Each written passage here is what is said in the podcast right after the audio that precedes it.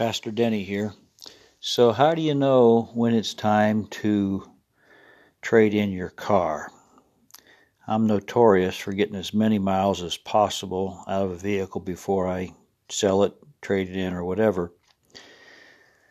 Here's a good rule of thumb. One mechanic uh, was looking a car over.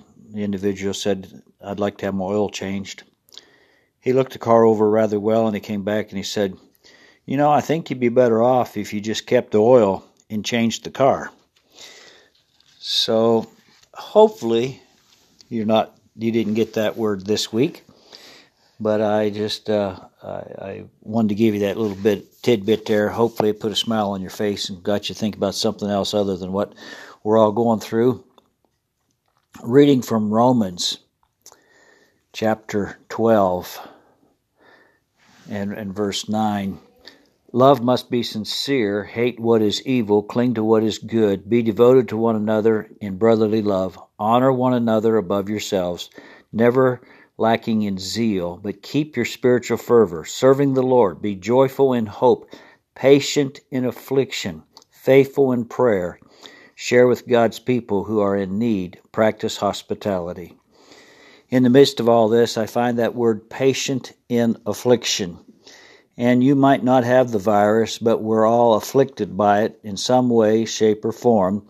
We have to give up the fact of going to the store whenever we want to. We have given up the fact of coming to church. We've given up the fact of shaking hands and interacting with people.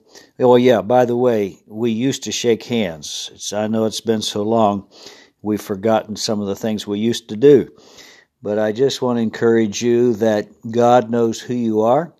And if we can take this scripture and put it to good use, uh, it will change our life and change the life of those around us. So we need to love one another, honor one another above ourselves, and never be lacking in zeal, but keep your spiritual fervor serving the Lord. Be joyful in hope, patient in affliction, faithful in prayer.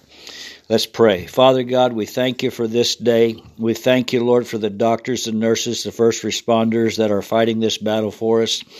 God, we plead the blood of Christ over them. We ask, Lord, that you would just protect the body of Christ around the world. And Lord, bring healing to those that are sick.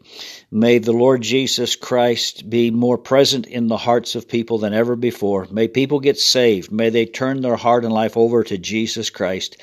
And may life be different from this day forward for many, many people around the world. God, bless our missionaries with life. Lord, bring healing to them, bring comfort to those who have lost loved ones throughout the world.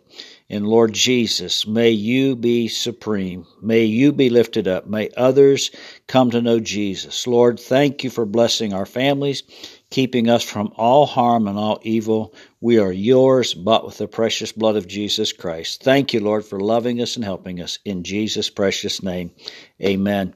Have a wonderful day.